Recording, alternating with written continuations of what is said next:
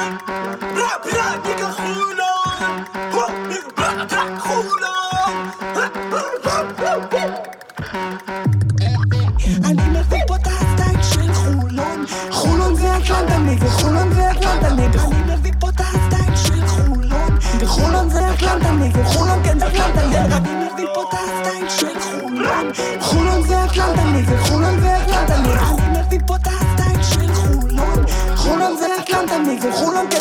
כן יום חמישי, ה-25 בפברואר, פודקאסט הכל סגול, עלה על חליפה ועניבה, הכין את כתבי הטענות, ובעיקר, לא מעט שאלות, ותכף נבין גם על מה ולמה.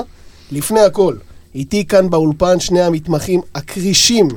סתיו טבוך, מומחה בדיני הגלבוע והגליל, בוקר טוב, ואיך המרגש? בוקר של מקום שני. אה, זה מקום אחד יותר ממה שחשבתי. בוא נראה אם זה ימשיך ככה. אוקיי, אז אה, סתיו אה, הגיע בסדר, אבל עכשיו אנחנו נעבור למתמחה השני, שזה רועי נחום, אה, מומחה בדיני שחקנים שאף אחד לא מכיר, אבל משחקים ב-BCL. אז מה שלומך ומה שלום ג'וני אובריינט? הוא לא שומר. הוא לא ישמור גם. אבל... הוא גם לא מוסר. הוא גם לא מוסר, אבל הוא עם מרקוס פוסטר בקבוצה, באנקרה, ויש שם כיף. ואתמול ה-BCL העלו תוכנית כזאת, הכנה ל top 16, עוד לא ראיתי, אני אראה ואעדכן אתכם. אבל אני סבבה, אני אתה סבבה. אוהב את המפעל הזה? איך, אה, נוח לך על הכיסא של המנחה? כיף לך? תשמע, אה, סך הכל סבבה, השארת פה אחלה... חיממתי רגע, לא. הבנתי, זה לתמיד ככה? מה? מה? אה, מה, אנחנו ברוטציה? אנחנו- לומדים מהפוליטיקאים, אתה צריך ללמוד אה, איך. לעשות הסכמים. בדיוק, למדנו מהפוליטיקאים. אנחנו מכבדים הסכמים. אני נראה לי על תקן הגנץ, והוא נראה לי על תקן הביבי, יש מצב שהוא לא יקיים את הרוטציה בחיים, אבל ניתן לו את הקרדיט. דבר. אנחנו, איך אומרים? מישהו, איזה משורר פעם אמר ימים יגידו. אז כמו שהצגנו ברשתות החברתיות, אנחנו מאוד נרגשים ושמחים, נמצא איתנו כאן באולפן, עורך הדין רועי רוזן, רועי, מה שלומך? שלומי מצוין, תודה רבה שהזמנתם אותי, אני מתרגש לא פחות מכם. באמצע היום, צהריים, לבוא לדבר על הקבוצה ולבלבל את המוח על עצמי, מה יותר טוב מזה? אז רועי, אה, בוא נצא ככה לטיול בפילוסופיה זולה, אה, לפי שיטת הכובעים של דה בונו. אה, באת אדם- פילוס- באת פילוסוף היום. איזה כבדים באתם היום? אדם יכול לתפקד במספר כובעים לפי השיטה הזאת. אז אני ככה... אני מחזיק מאיזה משהו שקרץ לנו במיוחד, כי אתה מצד אחד בא על תקן מומחה בדיני ספורט, אבל מצד שני יש איזה... עוד איזה עניין קטן. בפעוט. אז תגיד, נו, איפה אתה יושב ביציאה? קודם- כל אני חייב לתקן אותך, כמו כל עורך דין, אתה צריך לשים לב ל- לניואנסים. אני לא קודם כל עורך דין, אני קודם כל אוהד. ומפה זה הכל...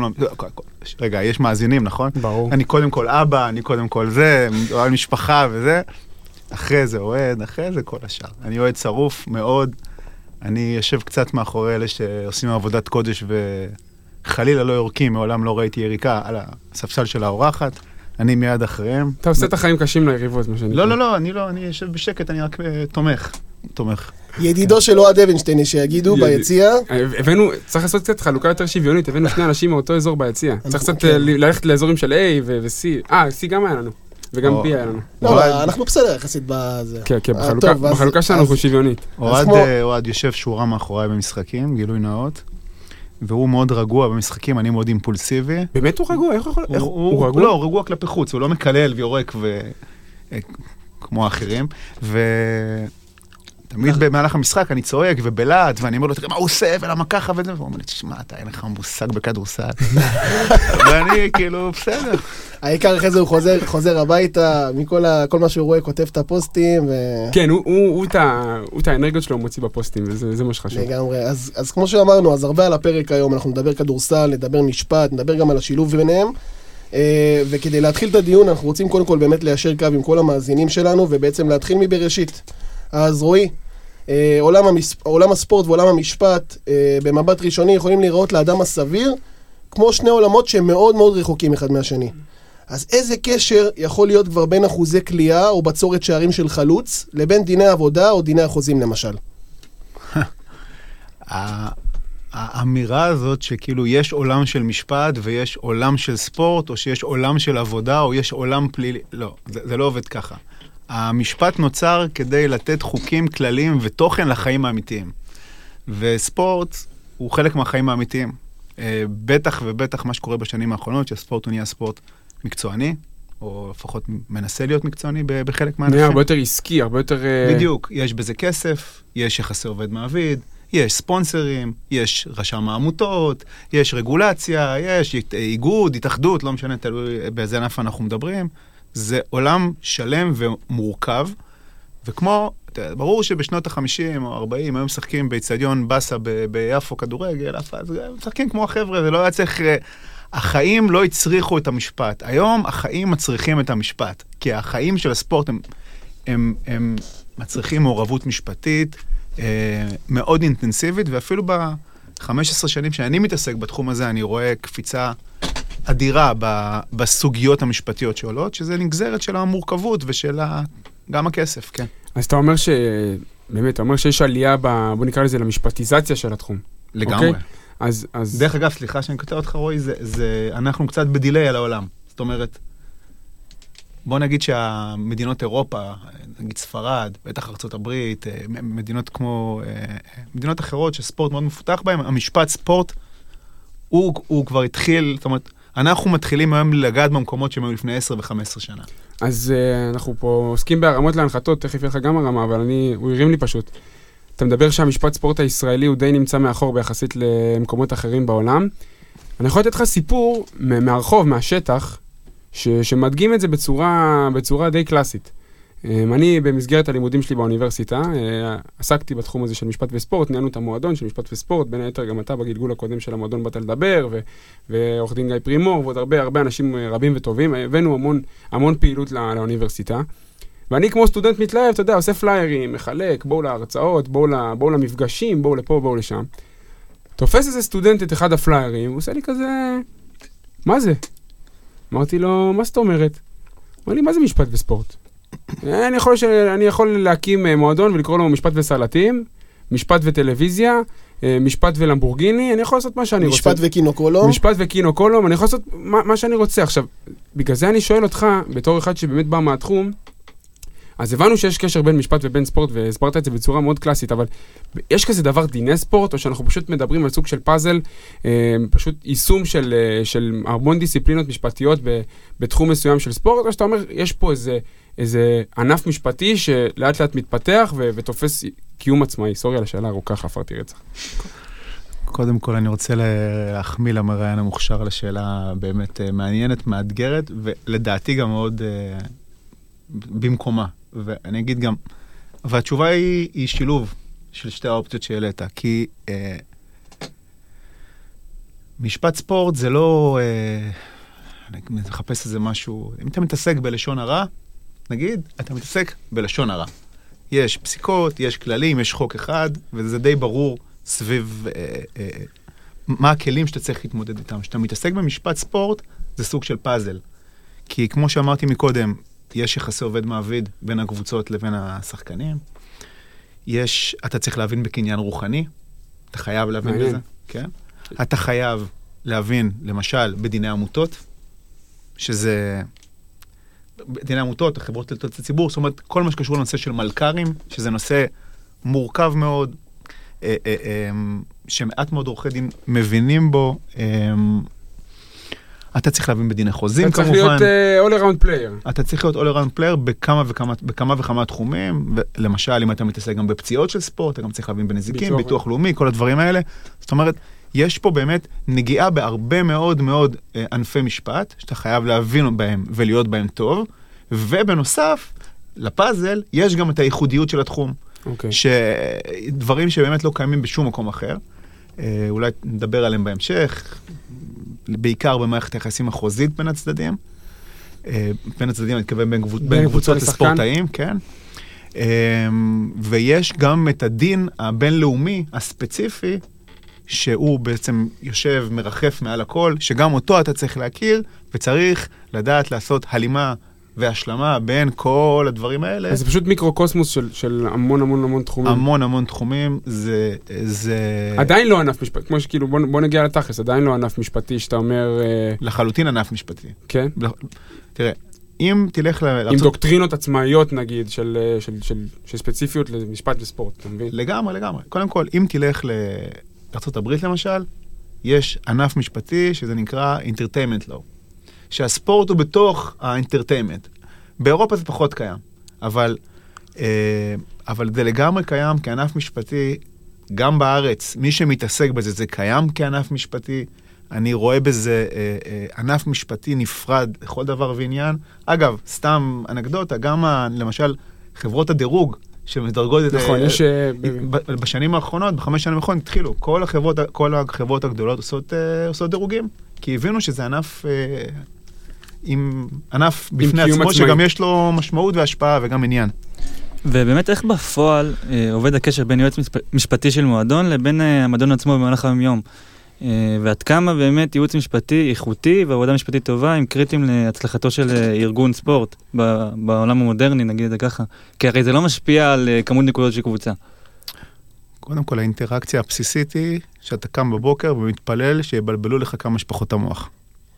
זה סתם, זה בגדול. עכשיו, לא, קודם כל זה נורא משתנה מקבוצה לקבוצה, זה נורא משתנה מ... מ...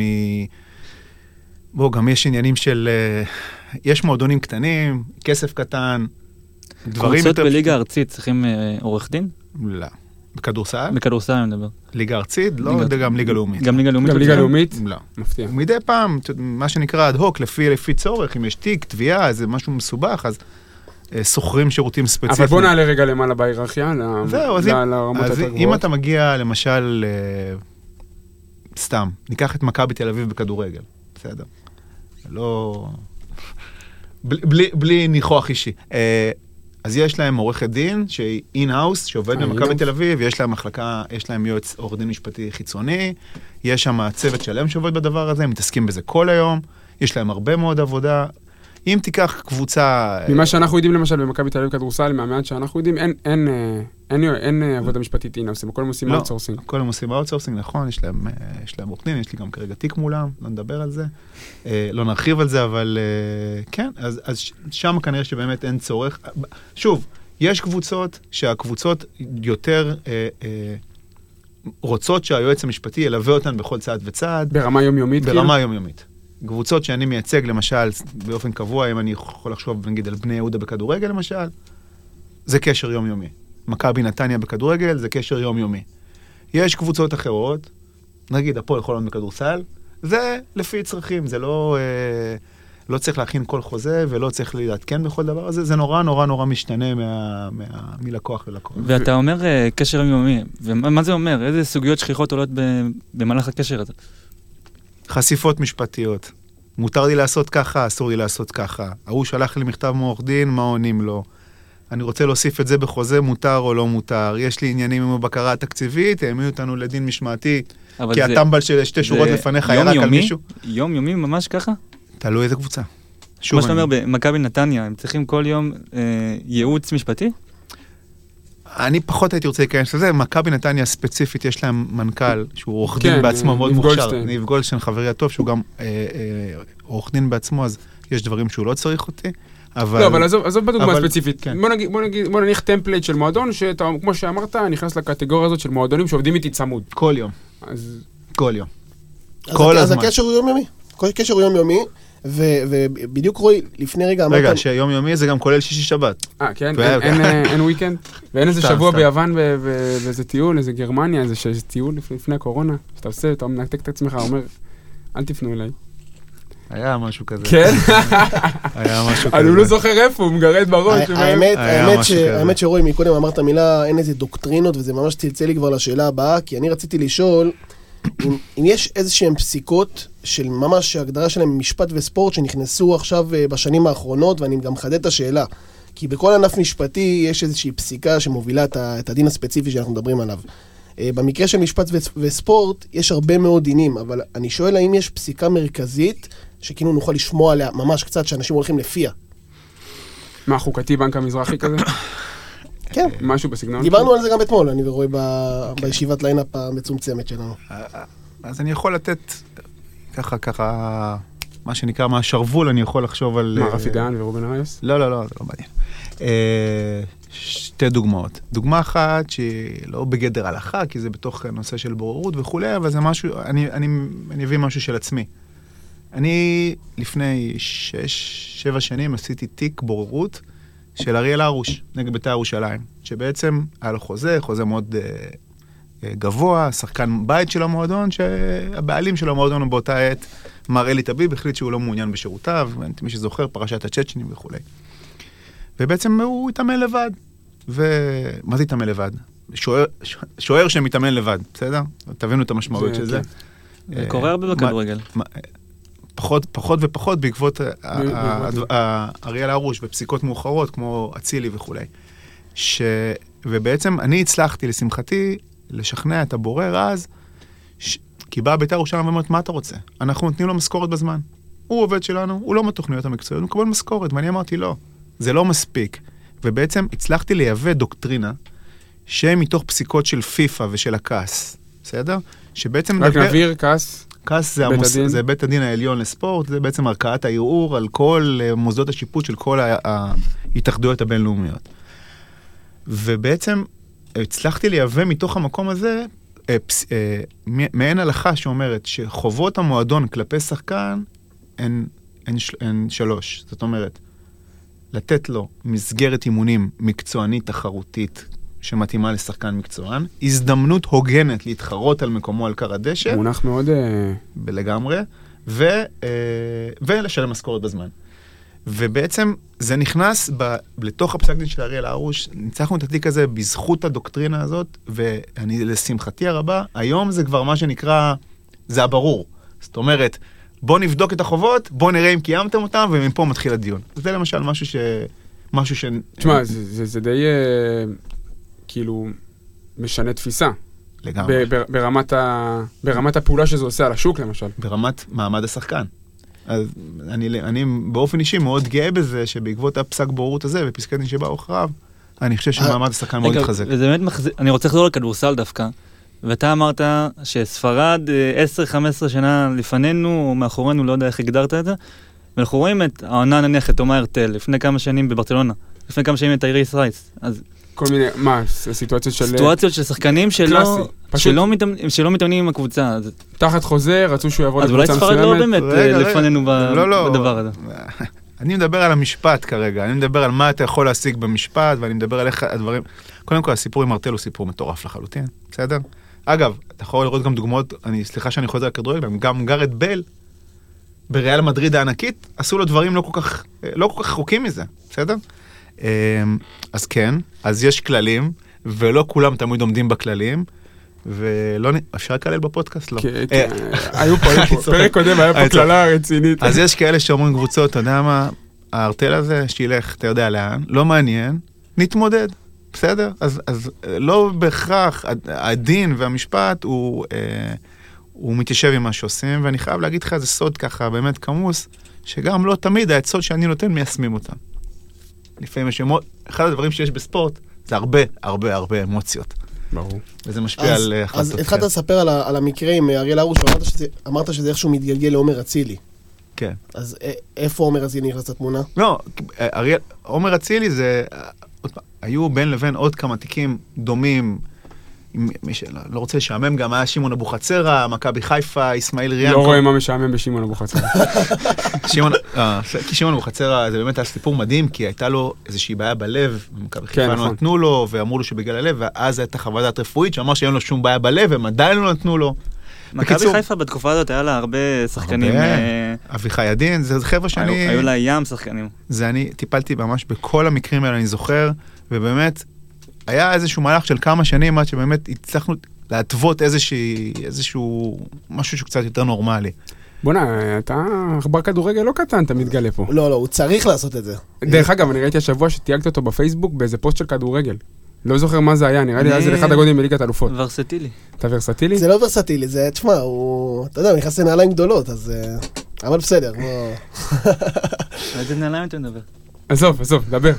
אני חייב להגיד לכם משהו, ה- ה- ואני אעשה פה גם חי- חיבור קטן לכדורסל, אתם שמים לב שאני מדבר יותר על כדורגל, בתו, אמרתי לכם, אמרת מקודם סתיו, ספרד, מקדימים, מאח... הכדורגל מקדים את הכדורסל ב, בכמה צעדים. וואלה. זאת אומרת, הוא הרבה, ה, בכלל, ה, ה, בוא נגיד, ההתאחדות לכדורגל היא הרבה יותר מתקדמת, היא הרבה יותר מאורגנת, היא הרבה יותר מחוברת לפיפ"א, היא מתנהלת בצורה הרבה יותר מקצועית. אה, מאשר מה שאנחנו מכירים בכדורסל, גם שוק עורכי הדין הוא יותר מפותח. זה, זה, זאת אומרת, כרגע אנחנו סוגרים את הפער מהכדורגל. אתה יכול להצביע לי, רגע, סליחה, אתה יכול להצביע לי על איזה סיבה מסוימת ש... שדווקא, אולי בגלל שהוא ענף יותר חזק באירופה? פופולריות. אני חושב כי יש שם יותר עובדים. לא, לא, לא, לפי דעתי, לא, אחד לא. הגורמים המרכזיים, לא? פה- אולי, אולי פופולריות, אולי כסף, ואולי דברים שבאמת יש להם את הקצב שלהם. אני לא יודע. אני, אני, אני כן רואה שינוי בכדורסל, אני כן רואה שדברים קורים בכדורסל. אמ, אני אגב חייב להגיד שאני באופן אישי, בגלל שאני אוהד כל כך שרוף של קבוצה אחת, אני ממש נמנעתי מלהתעסק בענף, כי חשבתי שזה יהרוס לי. אה, וואלה. לפני כמה שנים התחלתי להיכנס גם לכדורסל, ונכנסתי חזק לכדורסל, ובאמת גיליתי שם, ש... שנכנסתי, גיליתי שיש פער עצום. אבל אנחנו סוגרים אותו לאט לאט. תביעות כמו של ים מדר למשל, אוקיי. מי שמכיר- זה משהו שיכול לקדם את ה- את זה. משהו שלפני שנתיים או שלוש או חמש לא היה קיים בכדורסל. ובעצם, איפה נגמרת העבודה של הסוכן ומתחילה עבודתו של העורך דין? אה, ובעצם מה שאני רוצה להבין כאן, מה, מה השוני בין אה, עבודה של סוכן לעורך דין? אה, וואו, זאת שאלה שאני שומע המון, כי באמת הדברים הרבה פעמים מתערבבים. לא, אבל למש- למשפטנים זה לא נראה דומה.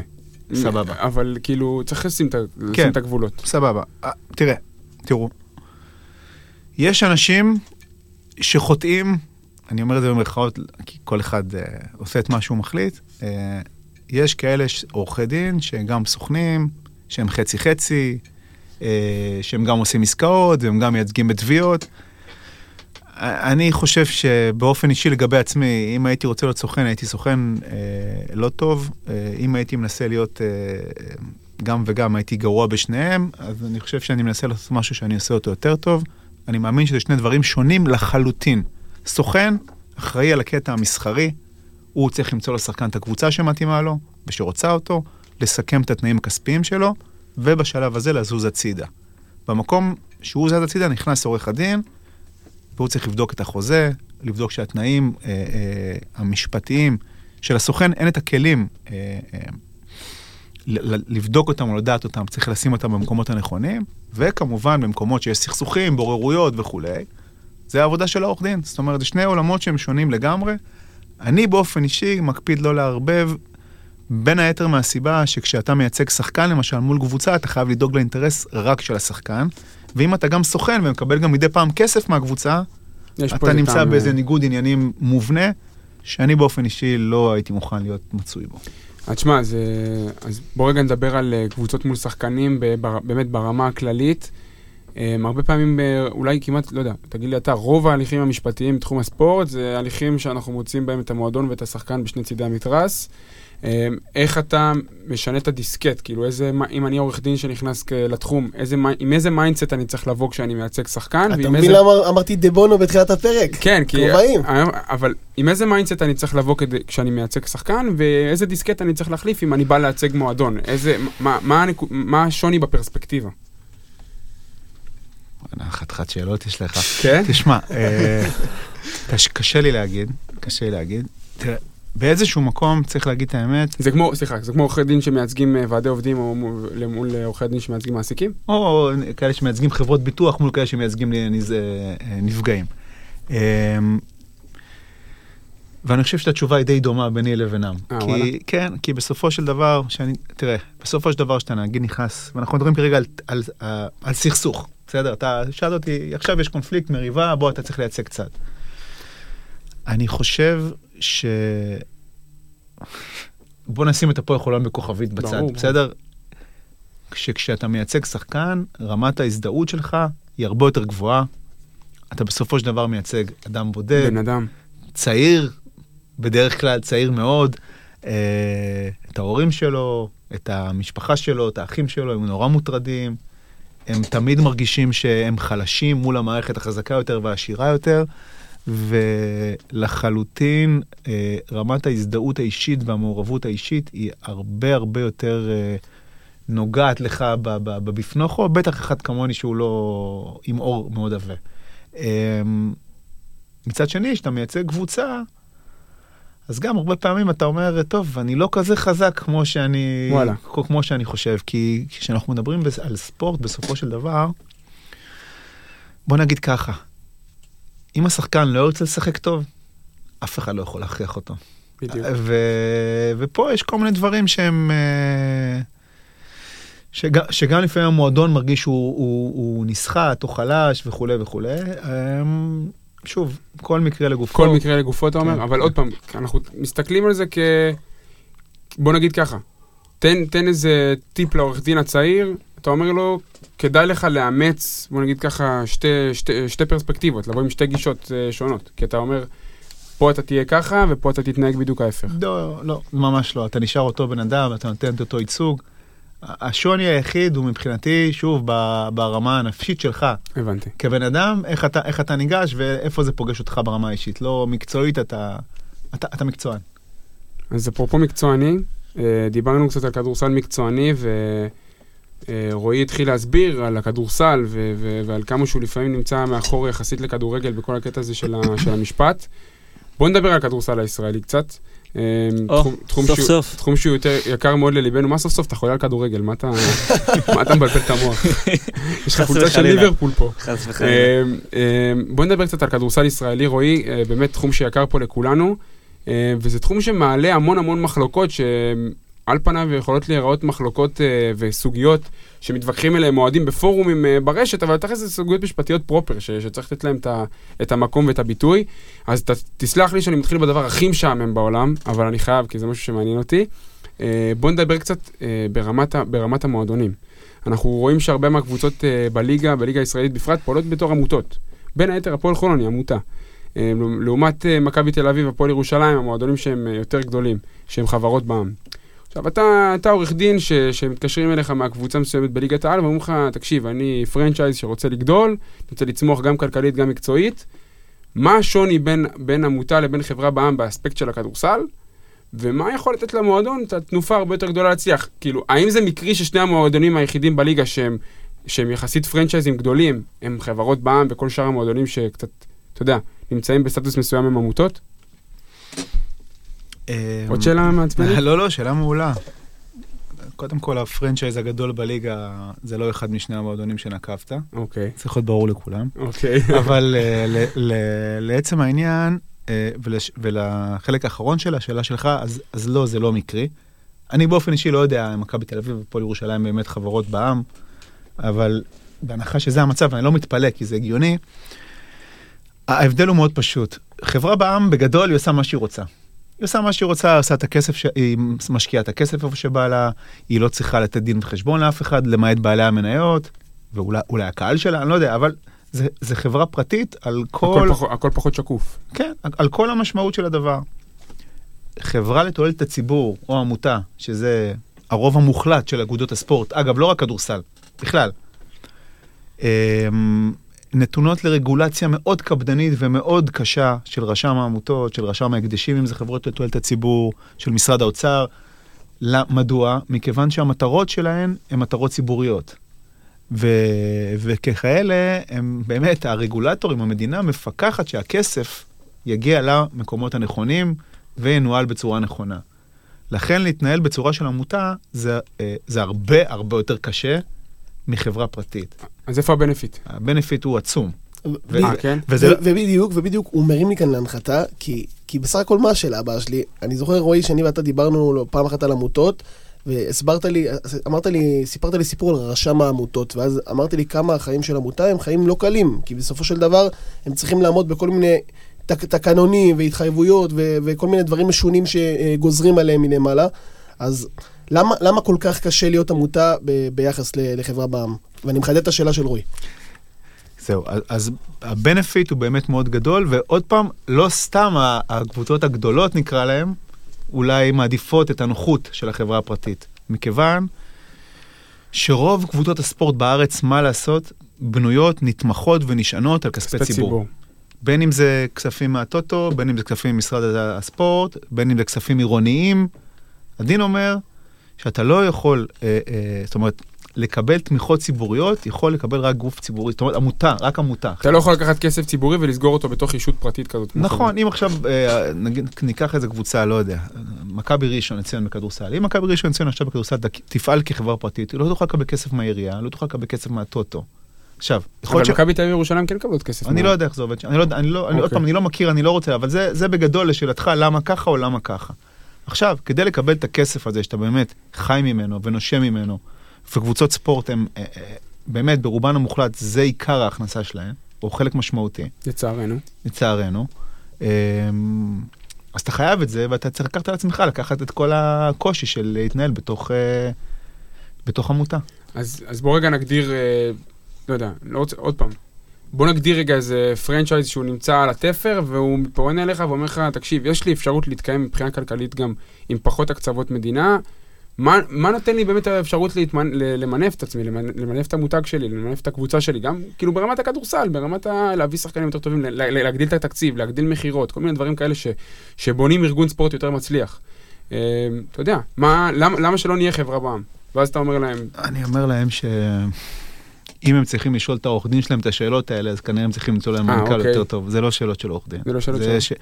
מבחינה כלכלית, אתה צריך לבדוק עם רואה חשבון, אם זה מתאים, מה, זאת אומרת, איפה זה עומד, ומבחינת מה שזה ייתן לך כארגון, קח יועץ עסקי. זה לא דברים שאני מתערב בהם. ובאמת, ה- אני רוצה ל- לעבור נושא לנושא יחסית חם, כדורסל. יותר כדורסל, יותר רלוונטי, ואני אדבר על אה, נושא המתאזרחים. כן. אנחנו יודעים שאתה מייצ... מוביל תיק בקנה מידה מאוד גדול בו אתה מייצג קבוצה של מתאזרחים שיוצאת נגד הרגולציה הנוכחית השוררת בליגה.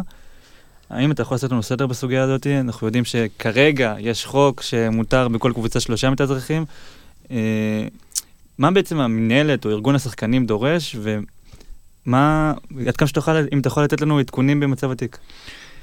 כן, זה, זה באמת תיק מאוד מעניין, ואני זוכר שכשאני, שדיברו על זה, כי הרי, אני לא יודע אם אתם זוכרים, כל ההסכם הזה, כל החו, ההסכם הזה שאחרי זה נכנס לתקנון, הוא נולד בחטא לטעמי, מכיוון שהוא היה בתקופה שהייתה שביתת שחקנים. בעונה של הגביע שלנו.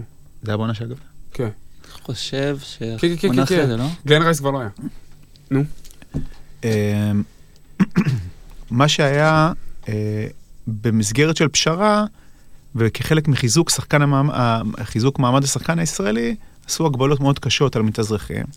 ובעצם, בלי להיכנס ל- ל- ל- לפרטים של החוק יותר מדי, באמת, עד שלושה מתאזרחים, ומעבר לזה מתחיל לשלם קנסות אדירים על כל מתאזרח? על כל מתאזרח נוסף, חדש.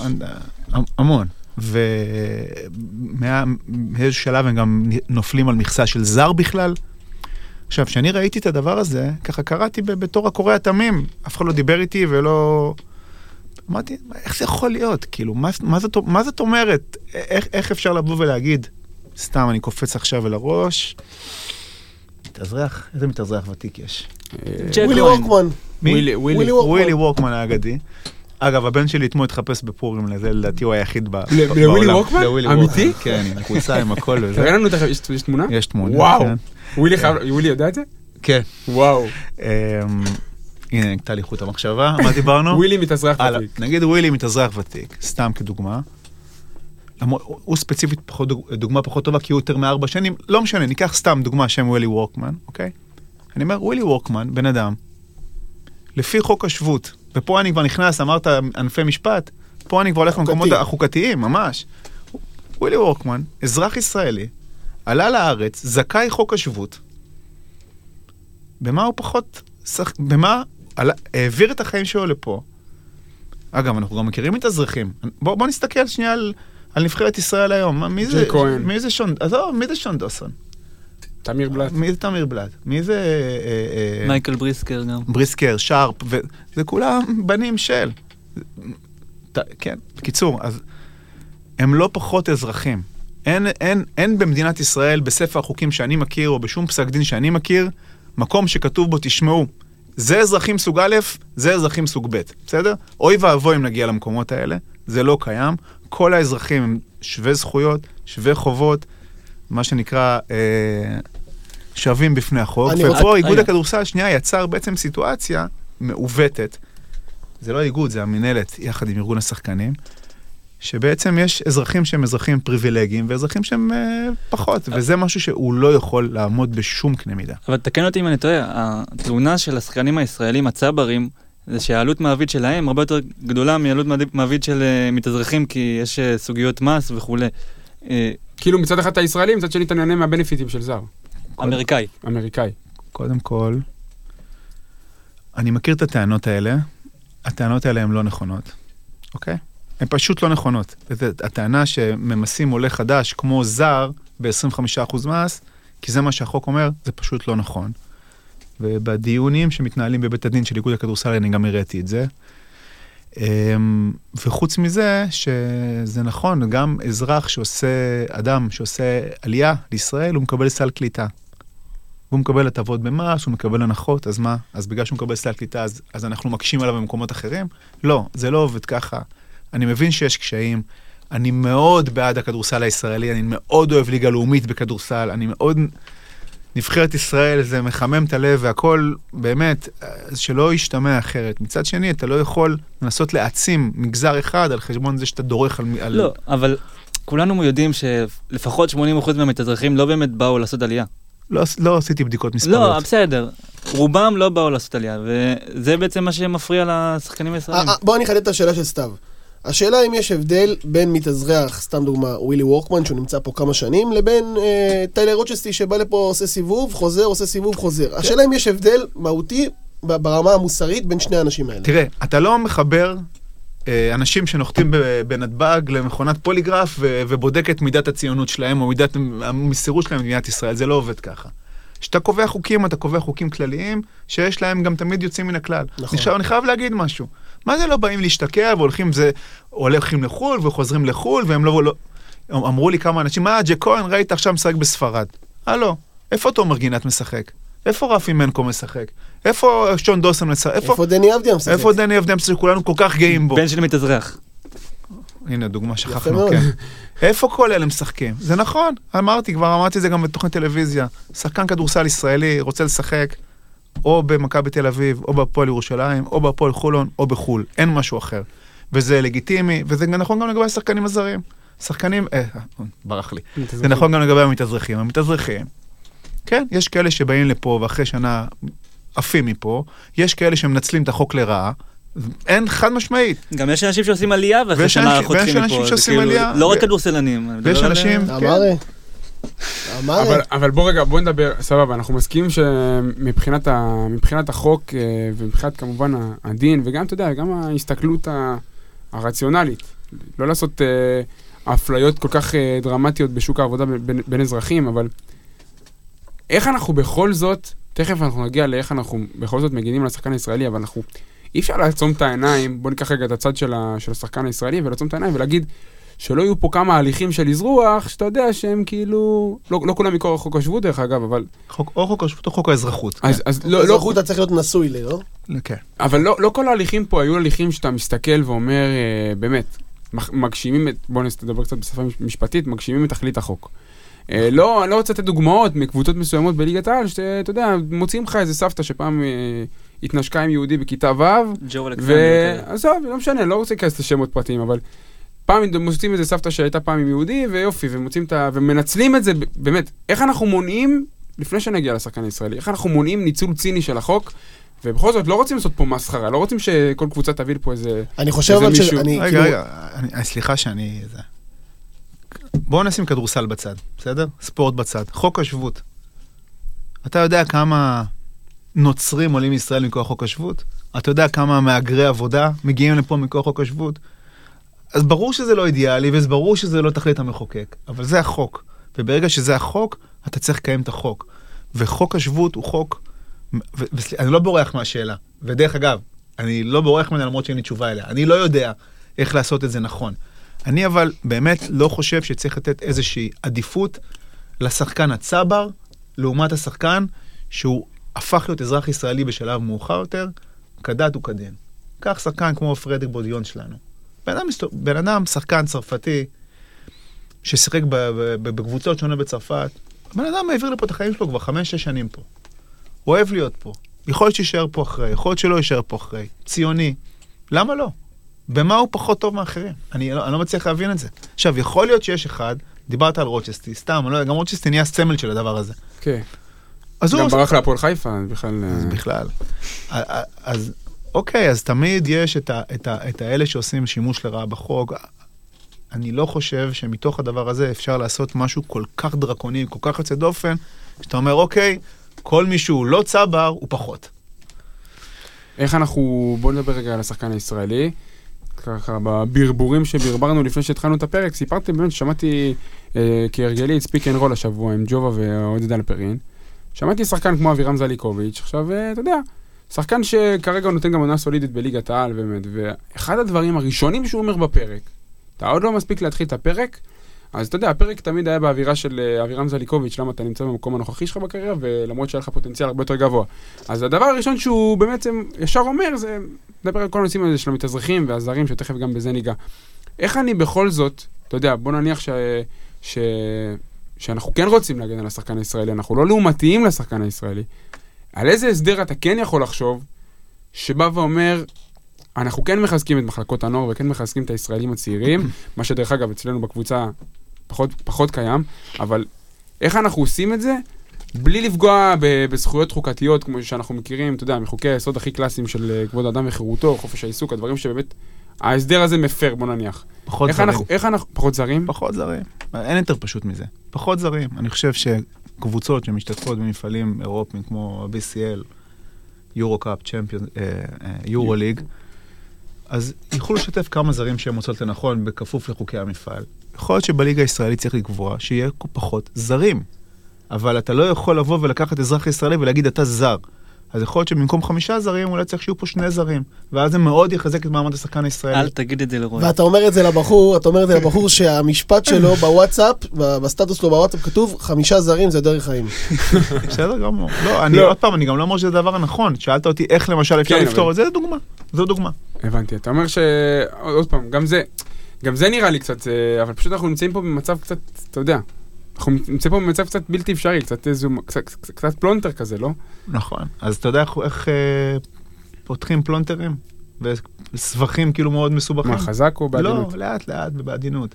אתה לא נכנס בלחץ של פאניקה, של יש שביתה, ואם אתם לא מבטלים את השביתה, ועכשיו אני גם נזכר שזה ממש היה בעונת גביע לפני הסדרה כן, נגד כן, אילת, כן, כן? כן. אה, חייבים עכשיו לפתור, עכשיו לפתור, עכשיו לפתור. עושים איזה הסכם בחצי דקה על אה, סכסוך שהתנהל שנתיים במקום לשבת ולפתור את זה בצורה חכמה, באמת עם פינצטה. עד היום לא עשו את זה לצערי.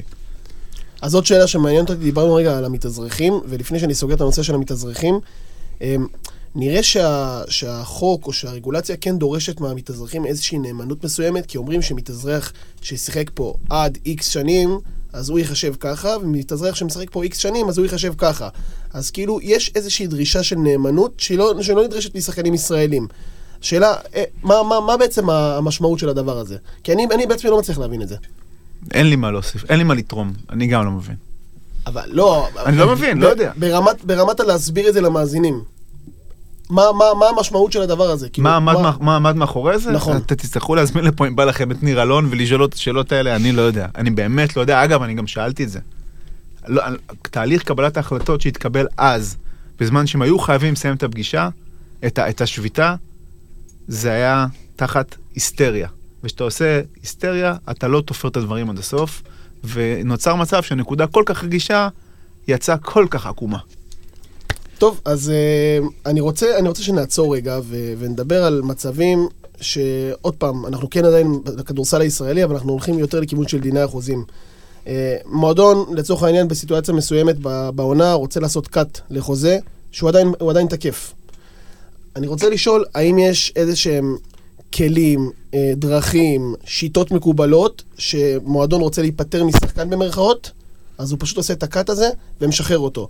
אם יש איזה, איזה, איזושהי דרך שהיא לגיטימית וברורה, ושתמיד עושים את, את הדבר הזה, או שתמיד זה מהרגע להרגע. אני רוצה לחדד את זה. סתם נניח, ניקח דוגמה שחקן, אה, מלאקה ריצ'רסון עכשיו שוחרר מחולון, חתם בקרמונה האיטלקית. החוזה שהוא חתם בקרמונה משפיע על הפיצויים שלו בחולון, או משהו כזה? בדרך כלל כן. הסבר לנו. בדרך כלל כן, בדרך כלל זה עובד בשיט... יש איזשהו מונח בדיני החוזים שבטח אתם מכירים אותו, שנקרא חובת הקטנת נזק, מהמם. שאדם שנ... שנגרם לו, אה, שנפגע חוזית, מוטלת עליו חובה להקטין את נזקו, אוקיי? ב- במשפט הספורט, בעולם הספורט, לא משתמשים במונח הזה המון המון המון, גם בלי תמיד להבין אותו עד הסוף. אתה שומע כל מיני מנהלי קבוצות בליגה הלאומית, אה, הקטנת נזק, אז בסדר. אה, אבל בגדול זה עובד שלא מרוויחים פעמיים. ואם שחקן כמו, נגיד ריצ'רדסון, שאני לא יודע מה הסידור איתו, אה, היה לו חוזה X והוא חתם בקרמונה ב-X מינוס 20, אז הקבוצה משלימה לו 20, והוא לא נפצע, והוא לא נפגע. ומצד שני, הקבוצה משתחררת מחלק גדול מהשכר אבל שלו. יש, יש, עכשיו ב- ב- ברגע שאתה יושב בקיץ עם השחקן ועם המועדון ואתם כותבים את החוזה, יש סעיף מיוחד שאתה מכניס במיוחד בשביל הרגע הזה שהקבוצה תרצה, ת- תבוא, אני, אני, אני נגיד יודע שעם לטביוס וויליאמס, אני זוכר שנאמר שהיה הרבה מאוד סעיפים מיוחדים שהקבוצה יכולה לצאת, לצאת. גם. לצאת בקאט באמצע. השאלה אם יש דברים שהם סטנדרטים בחוזה של שחקן וקבוצה שהם קיימים. לא. קודם כל, הסטנדרט, אתם צריכים, צריכים להבין, הסטנדרט ברוב הקבוצות, ב, ב, ב, ברוב הענפים, אומר, החוזה הוא חוזה uh, no cut fully guaranteed. חוזה שהוא ברזל, לשני הצדדים. אי אפשר לבטל אותו. אי אפשר. אה, בגלל זה הוא גם לטווח קצר, ברוב ה... או, בכדורגל זה לטווח ארוך, כי בכדורגל, בניגוד לכדורסל, מוכרים שחקנים. נכון. אז יש שאיפה למועדון להחתים לטווח ארוך, שבתקופת החוזה הוא יוכל למכור אותו. אמ, בכדורסל זה באמת בעיקר לתקופות קצרות, אבל לגמרי, לגמרי, לגמרי, יש נושא של חופש חוזים. זאת אומרת, מעבר לכלל ולסטנדרט, סתם, מקרה של כדורגל, סליחה, סתיו, אל תכעס, אבל כדורגל. לא, הוא חולה כדורגל. מאור בוזגלו, מלטביס אני לא מכיר, אבל נגיד מאור בוזגלו שהיה במכבי חיפה, חתם במכבי חיפה אחרי פציעה ברצועה הצולבת, ונכתב בחוזה שלו, שאם תהיה לו פציעה דומה באותה רצועה וכולי, מכבי חיפה יוכלו לבטל את החוזה. וזה אכן מה שקרה, והם ביטלו את החוזה. זה מותר, זה קורה. אה, אם יש שחקן, איזה גלן רייס כזה נגיד, איזה, איזה צדיק כזה, שבאמת יודעים שיש לו היסטוריה, אני לא יודע, שוב, אני גם לא יודע מה היה איתו, אז אתה מכניס סעיפי משמעת, שבסעיפי, שבהתקיימות סעיפי משמעת מסוימים, אפשר לחתוך אותו. אז הכל זה... והכל נאמר מראש. זה מזכיר לי חייב את... להיות מאורגן חוזית, וגם יש, אתה מבין שגם זה מאוד מאוד נובע מהכוח שלך אה, במשא ומתן. ומה קורה? זוכרים את ג'וון פינקסטון? כן. כן, זה- כן, כן. זה דוגמה כזאת. אבל מה קורה במצב ההפוך? מה קורה ש- כשהשחקן הוא בצד השני עכשיו, והוא זה שמקבל איזושהי קריצה מקבוצה אחרת, סתם דוגמה, מאמן עודד קטש עכשיו עם פנתנייקוס. במידה והפועל ירושלים לא היית רוצה לתת לו ללכת. מה קורה במצב כזה? מה הוא עושה אז? אה, באיזה, באיזה דרכים הוא צריך להשתמש? פשוט לבוא ולהגיע להסדר על... אה, אה, תראה, אין- אין פה, אין פה איזה פתרון קסם. תראה, ברגע שאתה חותם על חוזה לתקופה קצובה, ומתחייב שנגיד שנה או שנתיים אתה תהיה במועדון מסוים, ואין לך אפשרות יציאה בחוזה, והחוזה הופקד כדין בבקרה, בבקרה התקציבית והכל בסדר, ולא הפרו את החוזה איתך, ולא אותם טוב, עכשיו הפסיקו שאין לי משכורת, אז אני דורש את ביטולו. במצב הדברים הרגיל, סתם כי לא בא לך, או כי סתם איזה קבוצה יותר טובה יציע לך יותר כסף, אז לא, אתה לא יכול ללכת. אתה צריך לנהל משא ומתן, ויכול להיות שהקבוצה הקולטת תצטרך לתת buyout, לפצות. לפצות, ויכול להיות גם שלא, והדברים האלה קורים הרבה פעמים. אז, אז ברמת העיקרון, חוזה של, של שחקן מקצועני או של ספורטאי מקצועני, וחוזה של, אה, לצורך העניין, אה, עובד אה, מן המניין בחברת ביטוח, הוא חוזה שונה בבסיס שלו. גם, כן, גם בנושא הזה, ובעיקר בנושא הזה, כי בכמ- לפחות בכל ענפי המשפט שאני מכיר, יש חוזי העסקה, אמ, חוזים הם לא חוזים נעולים. לא טוב לך בתור עובד, תודה רבה, יש חוק הודעה מוקדמת, תתפטר. לא טוב לך העובד הזה, תפטר, הודעה מוקדמת, הכל, אתה יודע, יש גם, שוב, אני יושב פה עם משפטנים, יש גם חוק, אה, אה, יש גם בדיני החוזים את הכלל הגדול שלא כופים שירות אישי. אתה לא יכול להכריח בן אדם לעבוד במקום שאין בו, שהוא לא רוצה להיות בו. אה, אבל באמת פה זה באמת מאוד מיוחד, כי יש פה סיטואציה ש, שהיא שונה. שאתה לא יכול לפטר שחקן גם כשהוא לא בא לך, גם כשלא בא לך עליו יותר, אתה, אתה לא יכול להתפטר כשלא בא לך יותר. ופה באמת יש איחוד שבאמת נו- מביא גם לכל מיני הלכות שהן שונות וכל מיני כללים שהם שונים ומאוד ייחודיים. כן. אז רציתי לשאול עוד איזה משהו כדי לסגור את כל הנושא הזה של חוזים ולהתקדם לעוד נקודה מעניינת. אה, בעיקר בכדורסל, אנחנו רואים פה את הרכבת כל שנה. רואים פה... השנה במיוחד. ידידי- זוכר שדיברנו באחד הפרקים הראשונים, אמרנו לא יהיו פה הרבה זרים השנה בגלל הקורונה. ידידנו אביב מלמד אה, מעלה פוסט אה, קבוע לקהילת הכדורסל, שהוא כל פעם מעדכן בזרים שהולכים ובאים וזה, 83. עכשיו, עזוב את הכמות של הזרים, זה נושא אחד, אני מדבר חוזית. גם הגדילו, חוק בנדר הזה. מה, מה זה אומר, מה זה אומר על התרבות החוזית פה, במיוחד בכדורסל? מה אנחנו יכולים לעשות, אה, לא יודע, כמשפטנים, להכניס לחוזים איזה אלמנטים מסוימים, אה, שימנעו את הרכבת הזאת, כאילו, אנחנו לא רוצים כל פעם, כל, כל, כל חודשיים קאט, כל זה עכשיו, אתה יודע, אתה יכול להגיד לי שזה לגיטימי מבחינה חוזית, וכמובן שעל כל אה, עשרה, עשרים שחרורים יהיה איזה תיק אחד ש, שהדברים שם לא הובנו עד הסוף, אבל מה זה אומר על התרבות החוזית פה בכדורסל שלנו, ואיך אפשר לשפר את זה? אם, אם בכלל, אתה יודע, אתה יכול להגיד לי גם, אה, אתה יודע, זה לא משהו רע. לא, אני, אני אומר, אני, אני חושב שה... אתה יודע, בסופו של דבר השוק, הוא מתאים את עצמו למה שקורה. אז אני חושב שיכול להיות, זאת אומרת, שבכדורסל זה בנוי ככה, שחותמים על חוזים של חודשיים וחודש ושבועיים וחותכים ועניינים, ו... ושחקנים פתאום עולים על מטוס כי יש להם בעיות אישיות, כן? כן. לא יודע, כמה בעיות אישיות יש להם תמיד, אה, שהם לא יכולים לפתור אותם. אה, אז אז אני אומר, כנראה שזה מתאים לשוק. כנראה, שזה, כנראה שהשוק הספציפי הזה, זה מה שהוא צריך, שהוא צריך יותר מוביליות, ולא שחקנים עכשיו עושים קריירה של אה, חמש, אה, שחקנים זרים, חמש עונות בקבוצה, ככה זה, עושים עונה, מתקדמים הלאה, זזים, כנראה שזה מתאים. ככה גם מתאים התרבות לאופ- החוזית מתאימה את עצמה, בדיוק, לצרכים של בדיוק, השוק. אני חושב שהתרבות, בדיוק, התרבות החוזית היא, היא, היא, היא צומחת והיא חיה לפי השוק ולפי מה שהוא מכתיב. ואתה רואה את זה כל הזמן, תשמע, אתה רואה את הזרים האמריקאים, בעיקר האמריקאים, הם, הם לא... הם לא פה to stay, כאילו הם, הם, הם זזים, הם כל הזמן זזים, הם עוברים בין קבוצות. עכשיו, יכול להיות שבאמת פתאום יש איזה, איזה שחקן כזה או אחר שמאוד נוח לו בישראל, והוא או שנשאר בקבוצה או עובר בין קבוצות, כי סבבה לו, הוא משתקע פה, אבל רוב השחקנים, אתה רואה שחקנים, עוברים לך בקריירה עשר מדינות. בוא נתקיל, בוא נתקיל. קח לי חמש שנים אחורה, כמה זרים של חולון נשארו לעוד עונה? קורי? היה- קליף נראה, לא, הוא לא נשאר. שנתיים רצוף. נראה לי רק קורי. יש מצב שרק קורי? לא, לא. טוב, יאללה, התקלתי. אטקינס חזר, את- לא. היו הרבה שהלכו וחזרו, לא הרבה, התקלתי, התקלתי. חכה, חכה. חכה. לורנס באוורס. זה? ישן, זה לפני יותר מחמש שנים. לורנס באואר, רגע, למה הוא מוריד לי? אה כן, דיברנו על זה זה עבר לי בראש. דיברנו על זה דבורה, בדיוק כן. על זה. הוא היה הראשון ב... בעידן של דבורה, ש- ש- לא בעידן, מהעידן שעלינו ליגה ב-2007. שהאריך חוזה לעוד עונה? שהאריך חוזה, כן. טוב, כן, והיה איתו סיפור מטורף אחרי זה. שהוא כאילו... דבר. שבר אצבע, משהו כזה. כן, שכאילו חתכו אותו, ונגמרה להם המכסה, ואז התברר. שאפשר להחזיר אותו, כי הוא רשום עדיין, והחזירו אותו בסוף העונה, והוא היה כן, טוב. נכון. טוב, אז זה סוג של גלן רייס, גם גלן רייס היה אפשר להחזיר אותו כי הוא עדיין היה רשום. סוג של, סוג של מקרה דומה, אבל בוא רגע, רועי, בוא נדבר קצת על, אה, על, על דברים אה, טיפה אקטואליים. דיברנו קצת על דברים חוקתיים, דיברנו על דברים אה, מעולם התאגידים, דיברנו על דברים חוזיים ודיני עבודה, באמת. על כל זה דיברנו כבר? אז קצת טעמנו מהכל, אנחנו, יש לנו אחלה הספק. גם על הרקעים האלה אנחנו רואים לאחרונה, בוא נגיד טווח של כמה שנים אחרונות, שנה, שנתיים, ריבוי של הליכים משפטיים בכדורסל בין, בין שחקנים לבין מועדונים. עכשיו, אנחנו רואים את זה בפועל חולון, אבל אנחנו רואים את זה בעוד קבוצות בליגה. אה, זה לא רק, אה, לא רק אה, נחלתנו, מה שנקרא. בוא רגע לא ניכנס ספציפית, כי לא כל הסוגיות זהות ולא על הכל אפשר לדבר, אבל בוא נדבר רגע ברמת המקרו, כתהליך, כמשהו, כ- כמגמה, אוקיי? לא נדבר, כמו שאמרתי, על דברים ספציפיים. ברמת המקרו, במבט מלמעלה. האם אנחנו יכולים לשרטט קו מגמה מסוים? האם זה משהו שיכול להדאיג אוהדים ובעלי קבוצות? מה, מה אנחנו יכולים לעשות? וכמובן, שאלת מיליון הדולר, איזה צעדים משפטיים אנחנו יכולים לעשות כ- כארגונים כדי למנוע דברים כאלה? צעדים מני- מניעתיים, כדי להוריד את כמות ה- הסכסוכים. וואו, כמה דברים נגעת בהם. סורי, אני לא יודע, אני... אתה קודם כל איזה מישהו באיגוד הכדורסל אמר לי לפני כמה זמן, הוא אומר, אתה יודע שממש שהתחלת להיכנס לענף, פתאום יש פי ארבע יותר תביעות, אז סתם, אני לא כזה חשוב, לא, זה לא בגללי, אני רק, אה, תשמע, אמ, אמרתי משהו על זה ש... אגב, גם בכדורגל לפני 15 שנה, במוסד לבוררות, היו הרבה הרבה הרבה פחות תיקים ממה שהיום.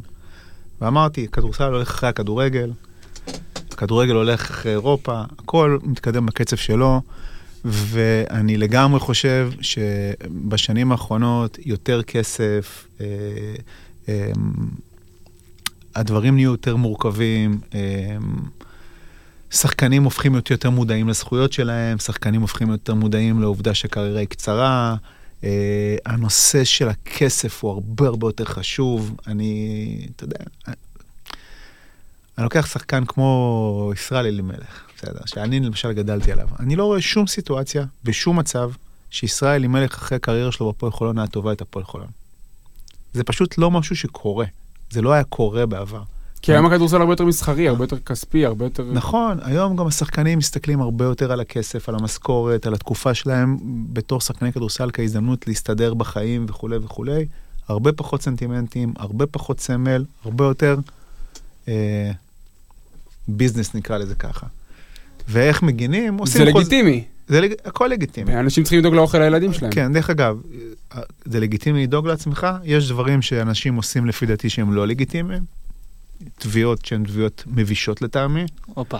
אה, יש לי איזה שם אחד שעולה לי ישר לראש. עמית שמחון.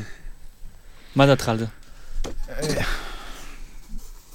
דבר דבר ברמת המקרו, לא, אני, עזוב. אני, אני, אני, אני, סליחה, אני פשוט לא, זה, לא, לא, אני שאמרתי את מה שאמרתי, אמרתי את זה כאמירה כללית, לא התכוונתי לתביעה ספציפית, ספציפית עמית שמחון, אנחנו כבר מדברים, לא יכולתי לייצג את הקבוצה מטעמי ניגוד עניינים, לא יכולתי לייצג אותו מטעמי ניגוד עניינים, אני מעדיף לא לדבר על התיק הזה, אבל, אבל אבל, אני מבין שזה, אתה נותן דוגמה על משהו שיושב, אנשים לא, שאומרים, אני בטוח שעכשיו כל מי שמאזין ואוהד חולון ישר זה מה שעלה לו לראש, בגלל זה אמרתי את זה. כן, כן, לא, בסדר גמור, אני הבאת את זה, הדוגמה היא, כדוגמה היא דוגמה טובה, לי פשוט לא נוח לא, לדבר עליה, ואני אומר בהחלט, בהחלט כן, לא נדבר על עמית שמחון, אבל נדבר על כל מיני תביעות שאתה אומר, תקשיב, זה בן אדם.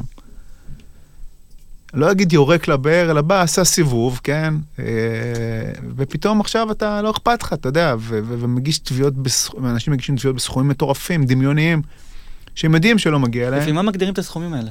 אקראי? לא, אקראי זה אף פעם, אם אתה עורך דין לא טוב אז אתה תעשה אקראי, תעשה סתם מספרים, אבל אם אתה עושה את העבודה כמו שצריך, אז אני, אני לא יודע, עוד פעם, אני לא יודע לא, מה, לא נכנס לשמחון, באופן כללי. תלוי, כל אחד לפי הנזק שנגרם לו, יכול להיות ששחקן יכול לטעון שלמשל היה לו חוזה לעוד עונה. ואז הוא יכול לתבוע את הסכום שהוא הפסיד בעונה, סתם. אז מה אנחנו יכולים ללמוד מהריבוי הזה של, ה, של, ה, של התיקים? מה, מהעלייה, כמו שאתה אומר, לפני 10-15 שנה, נתת דוגמה של אה, ישראל אלימלך לעומת היום. מה אנחנו יכולים ללמוד? האם זה משהו שאנחנו בתור אוהדים, אוהדים שרוצים שחקנים לאהוב, רוצים שחקנים להזדהות. האם המשפטיזציה הזאת והאובר תיקים והאובר התעסקות זה משהו שאנחנו כאוהדים צריכים להירתע ממנו, או שאנחנו אומרים וואלה יש פה שחקנים שרוצים לשמור על הזכויות שלהם וזה לגיטימי ואנחנו מקדמים את זה בברכה. תראה, לי בתור אוהד קשה לקבל דברים כאלה בברכה. אני לא יושב פה, אני לא, לא מהאו"ם. ולכולנו יש את הרגשות שלנו, ו, ושחקנים שאתה מרגיש שאתם חלק מהמשפחה שלך, ואתה אוהב אותם, ומזדהה איתם, ו, ו, ופתאום קורים כל מיני דברים, וזה צובט לך, אבל אני חושב שאנחנו צריכים לקבל את זה כחלק ממציאות החיים שלנו. זה לא אה, כל כך נתון לבחירה. זה, זה המצב. זה המצב, לשם זה הולך. אה, אלא אם כן תהיה איזה רגרסיה מפתיעה ופתאום הכל יהפוך להיות חובבני ופתאום יהיו פה אה, אה, אבי מאור וניב בוגין ויעקבי ופתאום כולם שחקני נוער ש- אה, ש- שגדלו והפכו להיות הכוכבים של הקבוצה הבוגרת בכסף, הדבר האחרון שמעניין אותם. אלא אם כן זה יקרה, אז הכיוון שאתה תיארת זה כנראה הכיוון שאנחנו הולכים בו, ואנחנו נצטרך להיות קצת פחות תמימים הרבה פעמים. ואין לנו, לנו כל כך, אין לנו אפשרויות למנוע דברים כאלה. וטוב, תראה, ברור שככל שאתה מתנהל בצורה יותר מסודרת, והחוזים שלך הם יותר ברורים, וה, וההתנהלות שלך היא התנהלות יותר פשרנית, ואתה בא ומנסה לסגור דברים בהתחלה, ולעשות את הדברים בצורה מסודרת כמו שצריך, אז דברים, אה, פיצוצים, נמנעים. אני חושב שזה די עונה על השאלה של אה, סתיו בהתחלה, שהוא שאל איך ייצוג משפטי טוב יכול לגרום למועדון, למועדון להצליח. ו... וכן, וזה זה סוג של הצלחה שאתה שומר על יציבות אה, גם כלכלית וגם אה, משפטית. אותנו לימדו, ב- סליחה על ה... על התובנה האישית, אותנו לימדו שיעור ראשון בחוזים, חוזה טוב זה חוזה שלא עושה כאב ראש אחר כך. אז uh, צריך לעשות הכל כדי שיהיה... טוב, אז, שיהיה אה, ברור. אז היה לנו פה סגמנט מרתק, אה, אפשר לומר, ו... אתה סתם אומר, לא? לא, לא, אני, אני חושב ש... תראה, תראה את סתיו, איך הוא יושב פה, כזה חמוד. עם הכדורגל בכלל גמרת אותו, הוא בא לפה בעננים. אה, מה אתה... מה, עכשיו גלבוע גליל הפך להיות כדורגל? תקשיב, אתה חולה כדורגל. שחרר מהכדורגל. אתה אוהד של נצרת עילית, כאילו, כי זה הכי קרוב לגלבוע. מה זה נצרת? אין דבר. כזה נצרת אה, עילית יותר. תהיה מעודכן. אתה רואה שהוא חולה כדורגל? הוא מעודכן. טוב, חזק, לא, זה- חזק זה- בעמק. זה מעבר לכדורגל. אז, אז לפני, כמה פרקים הבאתי פה פינה חדשה, משהו דנדש מה שנקרא, קוראים לזה שעת סיפור, ואני אתמול דיברתי עם רועי בטלפון, אולי, אולי אתם לא יודעים, ואמרתי לו, תקשיב, קח איזה שתיים שלושה סיפורים טובים מהעבר, ותבוא, קח את הבמה ותרביץ, תרביץ תורה. אז אה, רועי, אני, אני לא אגיד לך מה לספר, וואי, הרגת אותי עכשיו. אה, אני לא אגיד לך מה לספר, אבל חביב אוחיון זה סיפור טוב, אז אולי אפשר להתחיל בזה. וואי. אה, שאלה עם הכוונה בסוף, זו שאלה שלא משאירה הרבה מקום. אני אמרתי שאני לא אגיד מה לספר. סתם, תרגיש חופשי, דבר כאילו, ספר על איזה לא, משהו אני- מעניין. אני... חביב אוחיון זה לא משהו שאני ארצה לדבר עליו. אוקיי. חביב אוחיון זה סיפור מאוד מאוד מאוד רגיש, מאוד uh, קשה. Um, לשמחתי הרבה מאוד הצלחתי לעזור לו בפן הכלכלי. אבל זה, זה לא פשוט. זה לא פשוט, והרבה פעמים ספורטאים שאומרים כמה קשה וכמה זה, ואין לי כוח להתאמן ואני לא מרוויח, לא רק ספורטאים בכלל, אולי צריכים להגיע מדי פעם לשיקום אורתופדי בתל השומר ולהגיד אה, תודה. באמת, באמת, באמת, אני תודה. זוכר כי יש- שאמרת לי יש- שלקחת את התיק הזה באופן אישי. כן, מאוד אישי, ויש עוד מקרים פחות מתוקשרים ולא פחות חמורים, אם לא יותר, אבל uh, התיק הזה הוא, הוא לגמרי נוגע אליי, אבל הוא... ברמת הפודקאסט הוא לא מעניין. ברמת תיקים שאני יכול, אם כאילו, נגיד תיקים שאותי, שאני רואה אותם כתיקים משמעותיים, זה תיקים שנכנסים לסילבוסים. בסוף. כמו ארוש. איזה... אריאל. אה, אריאל הרוש, אה, אריאל הרוש, ויותר מזה הפסק דין של עומר אצילי, שהוא קצת לקח את הפסק דין של הרוש ואפילו שכלל אותו יותר, זה גם היה תיק בפרופיל הרבה יותר גבוה. על איזה תיק כן. אנחנו מדברים? שחרור של עומר אצילי עם ביתר. השחרור של בית"ר? כן.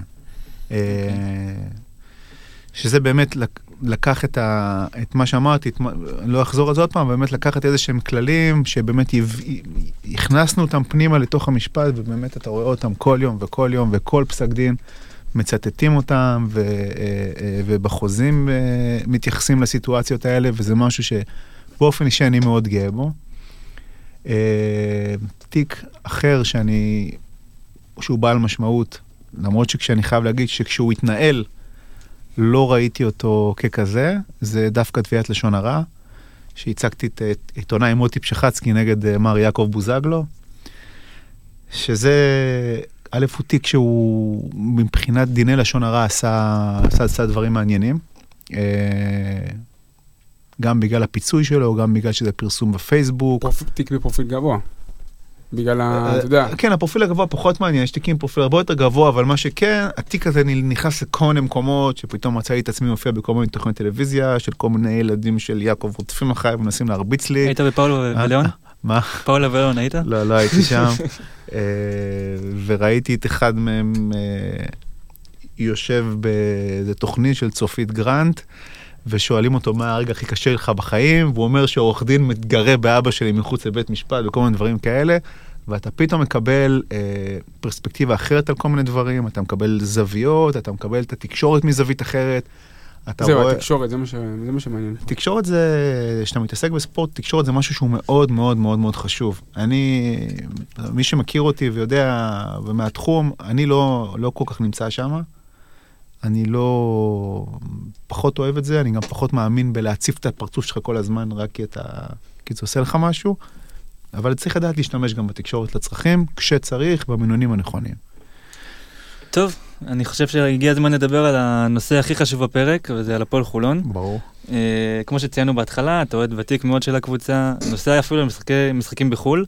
אה, יושב- מה זה, מה זה ותיק מאוד, בן כמה אתה חושב שאני? לא, סתם, סתם, סתם. ותיק ביחס אלינו, בוא נגיד יש ככה. פה בן אדם כן. שבאחד הפרקים אמר שהוא חגג יום הולדת 23, הוא אמר, אני כבר לא חוגג, אני כבר יותר מדי זקן. אז תבין פה את הסטנדרט של ה- של הגילאים. מי אוקיי. אמר את זה? אז אני, כן, אוהד בוא- בוא ותיק נחזור. לשאלה, וטרן. איך בכלל התחלת עם הדבר הזה שנקרא הפועל חולון? מאוד פשוט. אבא, כן. תמיד זה אבא. אה, אני גרתי, אני למדתי בבית ספר דינור. אה, ממש קרוב ממש לפחים. קרוב לאולם הפחים. אה, זה קטע מסוים בחולון, שככל שהיו, שהשכונות שהיו קרובות לפחים גידלו את כל האוהדים, והשכונות היותר רחוקות, האמת. באמת, רואים בשכונות יותר, אני גר בשכונה יחסית רחוקה מהפחים, אתה רואה פחות הזדהות עם הקבוצה, ככל שאתה מתקרב, אתה רואה ששם האוהדים השרופים באמת. כן, אני, אני, יש לי תמונה בראש בתור ילד, איך אנחנו הולכים מרחוב ברץ, למי שמכיר, בגב של בית ספר דינור, לכיוון עולם הפחים, חמש דקות הליכה, וממש כאילו, יש נהירה, שהשכנים יורדים והולכים. וזה כאילו הרגשה הכי ביתית, ואתה קונה ביוסף, אצל יוסף תותית מלפני 15 שנה, וקונה פה וקונה שם, ו- ואתה משחק גם בנוער של הפועל חולון, אז ביום של המשחק גם היית בבוקר באימון, אה, וזה חלק מהזה שלך, ואני זוכר את עצמי, אה, באמת, בגיל 5-6, אבא שלי לוקח אותי למשחקים, ואני פשוט לא, לא מבין מנגד מי, רק מסתכל על הקהל, שומע את השירים, עוד עונה, עוד עונה, ואז אתה נכנס יותר, זה חיידק שלא עוזב אותך אף פעם. היום אני מעביר את זה לילדים שלי. גם כן שבגילאים האלה גם כן הסתכלו, והיום כבר מכירים את כל השחקנים, ו- ו- וצועקים שדדס לא מאמן, או כן מאמן, או וכל מיני כאלה. אמ, וזה זה, זה, זה משהו זה משהו שהוא כל כך עמוק בך וטבוע בך מגיל כל כך צעיר בכל כך הרבה רבדים חברתיים תרבותיים של זיכרונות, של נוסטלגיה, שזה באמת, ו- זר, המ- זר לא יכול להבין את זה. איך המעבר עכשיו לאולם החדש בשבילך כ- כאיש משפחה? כמישהו ו- שבאמת היה מהילדות. וכמישהו שהגיע, אתה יודע, כמוני כמוך, גם אנחנו היינו בפחים, אבל אתה מן הסתם יש לך היסטוריה הרבה יותר ארוכה שם. אז עכשיו אתה עובר ל- ל- לאולם החדש כאיש משפחה, כמו שאתה אומר, עם ילדים, אז יש הרבה אנשים שאומרים שזה הפך להיות ממש בילוי. קודם כל, שנים, שנים שבנו את האיצטדיון החדש, תמיד התפללתי שתהיה איזה תאונה. שיפלו הפיגומים, שמשהו יקרה, שיהיה עיכובים, רק שלא נעזוב את הפחים, אני ממש פחדתי מזה, אמרתי, זה כאילו, זה יהרוס את כל הזהות של המועדון, מה, איך, איך אפשר בלי הפחים? ואני זוכר את המשחק האחרון בפחים נגד ראשון, בפלייאוף. אה, איזה שם זה הפחים אבל? זה יצר את ה... כן, אני זוכר את עצמי פשוט יוצא. משם עצוב. ואני אומר, זה כבר לא יהיה אותו דבר. זה, זה פשוט לא אותו דבר, ו, וגם אתה חושב מחשבות על זהות של מועדון וכולי. לשמחתי הרבה ולהפתעתי, אני חושב שהאולם החדש הוא פנטסטי. אני חושב שהאווירה לא נפגעה, אני חושב שהמגרש הוא ביתי, הוא חם, הוא הפך להיות בית, כיף לבוא לשם, כיף להביא אנשים לשם. אני באופן אישי אוהב לארח, הרבה פעמים אנשים, לארח, אוהב להזמין כל מיני אנשים למשחקים. שיבואו לראות, איך אומרים, אה, ברגע שהצצת נפגעת, מי שבא כבר הוא בעונה אחרי זה קונה מנוי תמיד. אה, ו- זה קרה לי עם שני חברים. אין, זה, זה, אני חושב, זה המצווה הכי גדולה של כל אוהד, להביא אנשים למשחק. זהו, הם מתאהבים. ומה המשחק הכי זכור לך מהאולם הפחים? יש לך משהו בראש? כן, בטח. העונת האליפות, ה- לקראת סוף העונה, המשחק ליגה נגד מכבי בבית, ניצחנו עם משחק וואי, אני לא הייתי מש- במשחק הזה, הייתי בצפון, אני זוכר את זה, עם ראיתי את זה. לא משחק אפילו. משוגע של פי.ג'יי טאקר, משוגע. הוא עשה שם מה שהוא רוצה. כן, אני זוכר את המשחק הזה. מה שהוא רוצה, ואנשים לא כל כך זוכרים, אבל מכבי תל אביב הגיעו בעונה הזאת לגמר היורוליג, ואנחנו היינו עשר רמות מעליהם, היינו מעליהם בטבלה גם. בדיוק, ואני זוכר את המשחק הזה, זה היה דומיננטיות מוחלטת. עכשיו, אתם קצת צעירים וזה, אתם צריכים להבין שזו הייתה עונה אחרי שעלינו. זה, לא, אנחנו... גם זה היה משחק ראשון נגד מכבי בפחים, כי המשחק הראשון היה עם בלי קהל בגלל כל אירוע חזיז. אה, יפה. זה, זה היה בכלל אה, אירוע מרגש, אני, אני זוכר, לא הייתי, לא הייתי במשחק, כי פספסתי אותו, כי הייתי בטיול משפחתי, ואני כל כך התבאסתי.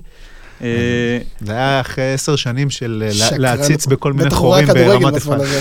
הוא ראה כדורגל בזמן הזה בטח, היה משחק עונה. אה, אתה מבין, בן כמה, בן כמה הייתי, הייתי בן עשר, כל כך, עשר. כבר אז הייתי כל כך אה, מחובר למועדון, בוא נגיד ככה. אה, מה, טאבוך, לא הכנת איזה איזה שעשועון משהו? בדיוק- באתי להציג אותו, אנחנו, יש לנו פינה גם קבועה כמו הסיפור של מאיר, שזה כשאנחנו מביאים פה אורח, אה, בדרך כלל זה מתוך המועדון, אבל גם אוהדים, אנחנו שואלים אותו שואלים שאלות והוא עונה תשובה במילה אחת. אוקיי.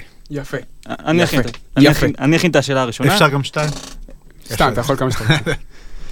איזה קבוצה היא הכי טובה לפי דעתך? קבוצת האליפות, קבוצת הגביע של 2018 או הקבוצה הנוכחית? שמע, הנושא... אמרנו מילה. אה, אה, הלו, הזמנת לפה... התשובה היא שמע. הלו, הזמנת לפה עורך דין. אה, אז אני אגיד במילה, נוסטלגיה זה רגש מתעתע, אה, אוקיי. נוסטלגיה זה רגש מתעתע, אני חושב שהקבוצה של העונה היא הקבוצה הכי טובה שהייתה אמיתי? לנו. כן. אני גם חושב. להראות שהאליפות כן. הייתה שם אה, קבוצה קבוצה. הקבוצה של האליפות הייתה קבוצה לא, אחרי שדיברת על בלתי המשחק של נתפסת. פי.ג'יי טאקר והמשחק נגד מכבי, הייתי בטוח שתגיד שהקבוצה אני דווקא חושב שהקבוצה של הגביע יותר טובה מהקבוצה של עכשיו. לא. חד משמעית לא. תראה, תישון תומא שלה זה לא תישון של היום, קורי וולדן שלה זה לא קורי... זה לא... זה גם קצת... מסתכל אה, על ה- איך היינו באירופה. וזה נכון, גם נכון, אומר משהו נכון. על ה- על הרמה.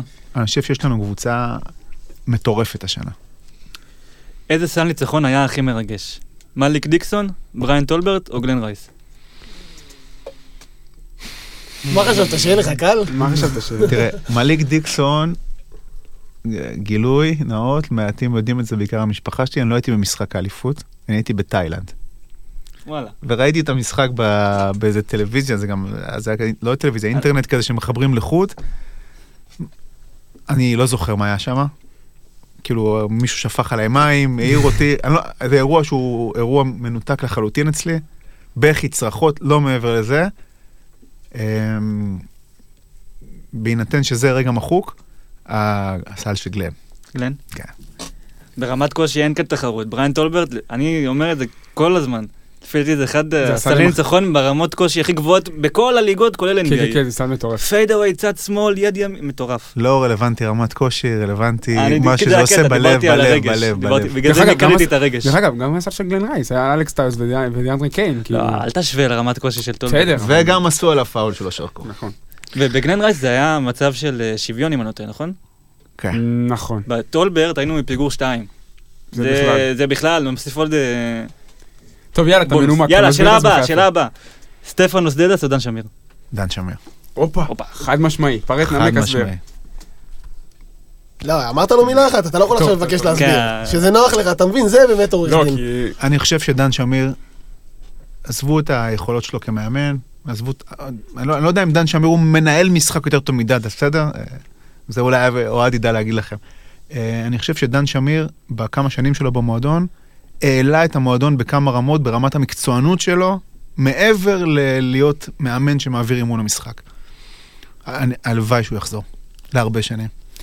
נאחל לו הצלחה. דרך אגב, הוא לא מצליח. כאילו, בפתיחת העונה שלו על הפנים, בניו זילנד. מרגיש שכאילו מתייחסים בכדורסל לניו זילנד באופן הרבה יותר סלחני ממה שמתייחסים באירופה. ברור, אני לא אומר שזה... אני מדבר על אוסטרליה, כאילו. אני לא אומר שזה יצחק פרי ששולח אותו הביתה מחר בבוקר, אבל... אה, אגב, גיא מפסיד המאמן הראשון ששורד אצל אה, פרי יותר משנתיים מאז אפי בירנבוים. באמת? בדקת את זה? בדקתי את זה. בואנה, אתה עכבר, עכבר כדורגל. מאמן גדול.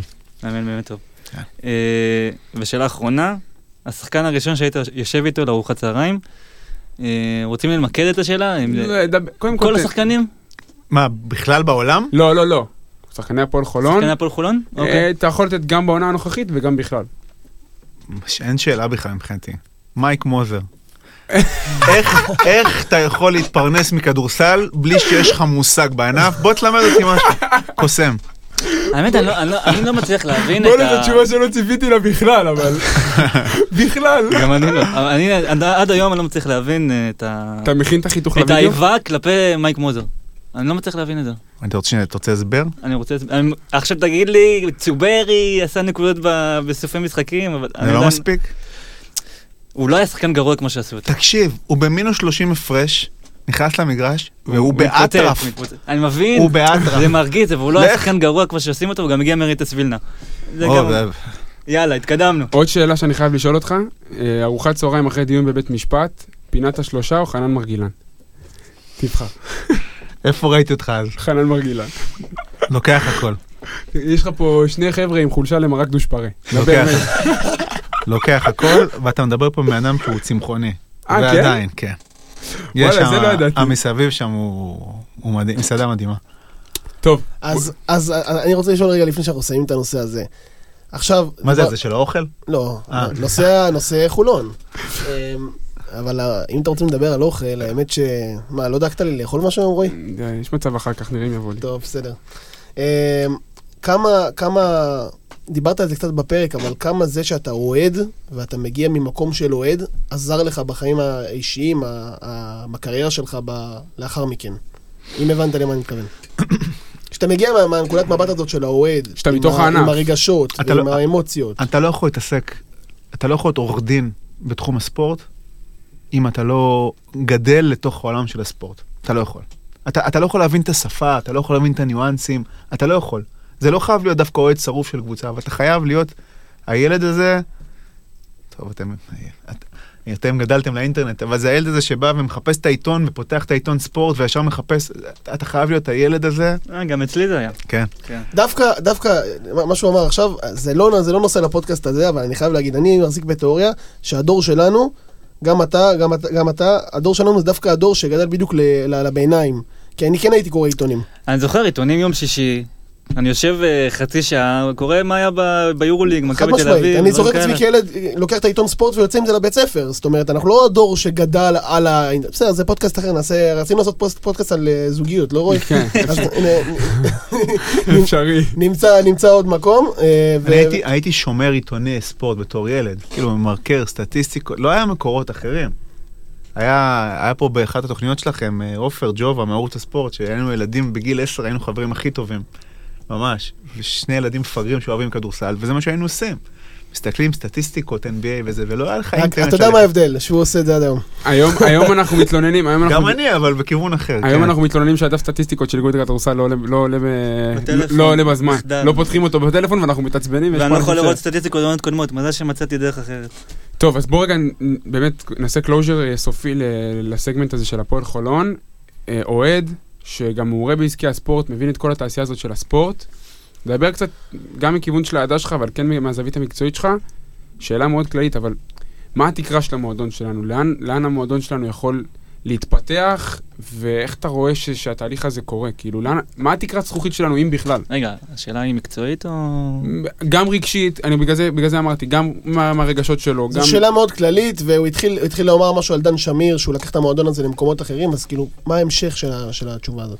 האם אנחנו יכולים ל, ל, ב- ברמה מסוימת לעלות בהיררכיה של, של הכדורסל הישראלי, לעלות בהיררכיה באירופה? מה, מה אנחנו יכולים לעשות כ, כארגון או... להיות אתלטיקו מדריד של אה, ישראל. בואנה, זה משפט שאני כבר שנים אומר אותו. באמת? אני אומר שהפועל חולון, נראה לי מאיר הדליף לי משפט כזה. לא, אני, אני אומר בסקוניה. יכול להיות גנבתי לך את זה, אתה יודע? שמעתי את זה ממישהו שבוע אני שעבר. אני בטוח לא אמרתי. את זה. אני אתה לא אמרת לי את זה? לא. מישהו אמר לי את זה, אני... מי שאמר לי את זה, אני מודה לו. אני חושב לא. שהמטרה הראשונה של הפועל חולון באמת זה להיות האתלטיקו מדריד של הכדורסל הישראלי. זאת אומרת, להבין שאתה, יש רבדים ותחומים שאתה לא יכול להתחרות בברצלונה ובריאל מדריד, אבל אתה כל הזמן תזנב בהם, אתה כל הזמן תהיה לידם, אתה כל הזמן תהיה קצת יותר חכם מהם, תהיה קצת יותר ערמומי מהם, קצת יותר קשוח מהם, ותעקוץ מהם פה מתי ושם אני אקח להם אליפות. את הסואר הזה? עוד פעם נביא כדורגל, אבל יאללה. רגע, אבל עזוב שנייה את תשמע, הוא ה... חולה כדורגל. עזוב שנייה את הכדורגל שלך, זה בלתי נסבל. אה, אני באמת, אני באמת חושב שלמועדון, תראה, אנחנו לא מועדון שמתחיל מאפס. זה לא אה, מכבי רחובות שאמרו יאללה אנחנו רוצים להיות עכשיו שלוש ליגות ב- בשלוש שנים. יש ו- גם עכשיו בכפר סבא, ראיתי... אני, אני, לא, הפועל חולון זה מועדון, לטעמי לפחות, ועכשיו אני רציני לגמרי בצורה אובייקטיבית, הוא מועדון באופן מובהק מספר שלוש בכדורסל הישראלי. הבסיס הוא בסיס טוב, יש מתקן מדהים, יש המון אוהדים, יש עניין, שחקנים רוצים לבוא, יש מפעל אירופי יפה מאוד שאנחנו משתתפים בו, ואני חושב שכדי לעשות קפיצת מדרגה, צריך כסף. וזה מאוד פשוט, ברגע שיבוא הבן אדם, אני לא מצליח להבין איך הוא עוד לא הגיע, כן? למה, אתה מזהה פוטנציאל בארגון הזה מבחינה... ברור, ברור. יש לנו הרבה יותר אוהדים מקבוצה ממוצעת בליגת העל בכדורגל, שמגיעים למשחקים. יש פוטנציאל אוהדים עצום, יש מתקן מדהים. כל, המס... כל מה שמסביב למתקן, כל החוויה, הכל... יש היסטוריה, יש הכל. פשוט צריך את הבן אדם שיבוא ויגיד, הדבר הזה אני לוקח אותו ועושה ממנו, בסקוניה. לא, עושה ממנו אימפריה בכדורסל הישראלי ושם 20-30 מיליון שקל בשנה, לא יודע, שסכומים מטורפים, דרך אגב, בכדורסל, ואתה שם. זה כל מה שצריך. רק שלא יגיע איזה נחום מנבר. כן. לא. צריך איזה, לא, צריך לדבר עם נאום כהן, הבחור מה- מהאמירויות, שיסדר לנו איזה מישהו. דרך אגב, אחד הדברים שאתה לומד מכל מיני סיפורים, כמו למשל מה שקורה עכשיו בבית"ר ירושלים, לא, לא משנה, פחות דוגמאות, לא, לא, לא תמיד צריך ללכת ולרוץ ולמשכן את עצמך בשביל איזה... איזשהו עגל זהב, אלא גם מי שרוצה להשקיע בך צריך לבדוק טוב לא, מי זה. אם חוזרים לשנות ה-90, ממש היה מצב כזה עם אה, מנבר. נכון, זה בדיוק הדבר הזה. נכון, וזה היה, הייתה אופוריה ואחרי זה דיפרסיה, ואנחנו לא רוצים, כן, לא רוצים להיות שם. טוב, אני מצטער לבאס, אבל אנחנו צריכים אה, להגיע לסגמנט האחרון, האחרון, האחרון סופי, וזה בעצם אה, הח- החלק של שאלות הקהל. אנחנו פרסמנו ביום שני לדעתי, שרועי מגיע, וככה הציפו אותנו בשאלות, בחרנו את השאלות הטובות ביותר, ועכשיו אנחנו גם נקריא אותן. אז השאלה הראשונה היא שאלה של אה, שי נתנאל מהטלגרם. אה, הוא שואל על סוגיית הביטוח, מה קורה אם שחקן נפצע? מי משלם? האם הקבוצה חוסכת כסף, מוציאה יותר? איך זה עובד? ושאלה רלוונטית להפועל חולון, שיש פה נכון. בשנים האחרונות הרבה פציעות. לא, הקבוצה חוסכת כסף, ברור, ב- במערכת יחסים המיידית שלו מול השחקן. עכשיו שחקן נפצע, ב- בדרך כלל הוא מוכר כנפגע תאונת עבודה, הוא מקבל חלק גדול מהמשכורת שלו מביטוח לאומי, והמנגנון שבדרך כלל רוב הקבוצות עושות זה הקבוצה משלמת לשחקן את המשכורת כסדרה, ומקבלת לעצמה את הכסף מביטוח לאומי, כך שלמעשה היא משלמת לו סכום מאוד נמוך.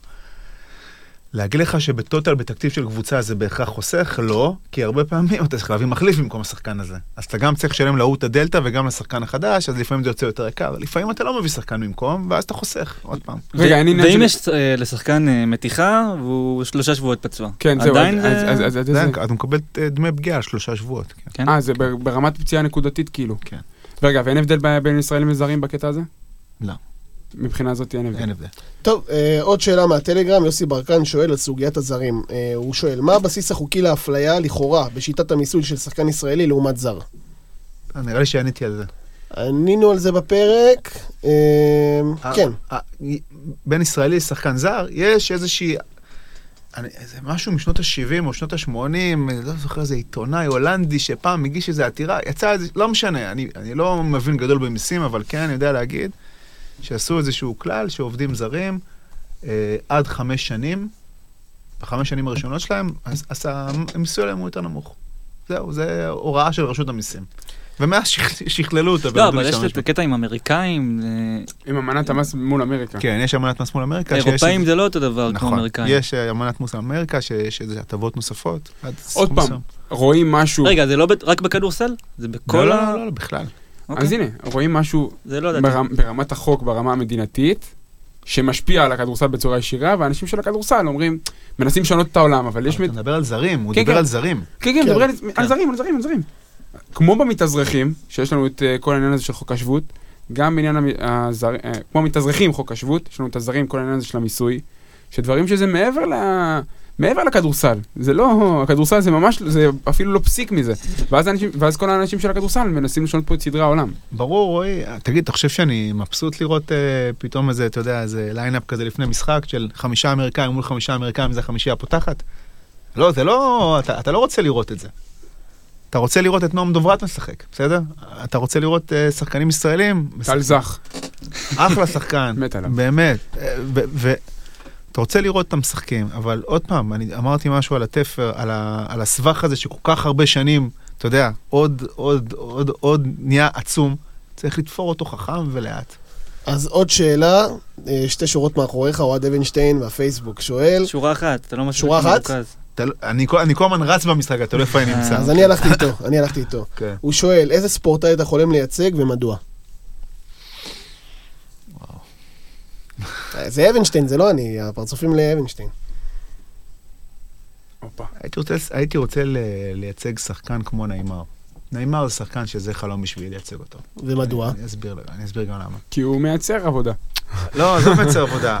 נגיד, קח שחקן כמו אה, בלוטלי, או כמו גלן רייס. אני לא רוצה לייצג שחקנים כאלה. אוקיי. אתה לא, אתה לא רוצה להתעסק עם, עם, עם כל הטירוף הזה. מצד שני, אתה גם לא רוצה לייצג מכונה כמו רונלדו, כי הוא מכונה, הוא, הוא מכונה, אתה רק מייצר לו ניירות. אתה, נעימר, הוא, נעימר הוא, הוא כוכב, הוא שחקן מצוין, הוא מקצוען, אבל יש שם משהו לא... משהו בניהול קריירה, משהו בקבלת החלטות, לא אפוי עד הסוף, וזה משהו שנגיד, אני אומר לעצמי, פרויקט כזה, להתלבש על... שוב, סליחה על היומרנות, כן, אבל דיברנו על חלומות פה עכשיו, כן, זה באמת...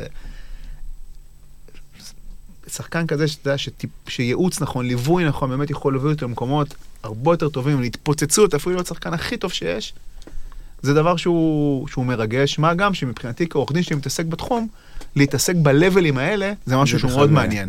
הסכמי חסות במיליונים עם- ולמעלה מכך, ובאמת, אתם צריכים להבין, האנשים הספורטאים ברמות האלה, זה, זה תעשיות. זה תעשייה שלמה שמגלגלת מיליארדים סביב בן אדם אחד וכישורי הספורט שלו, וזה מ- מרתק להיות, מדהים.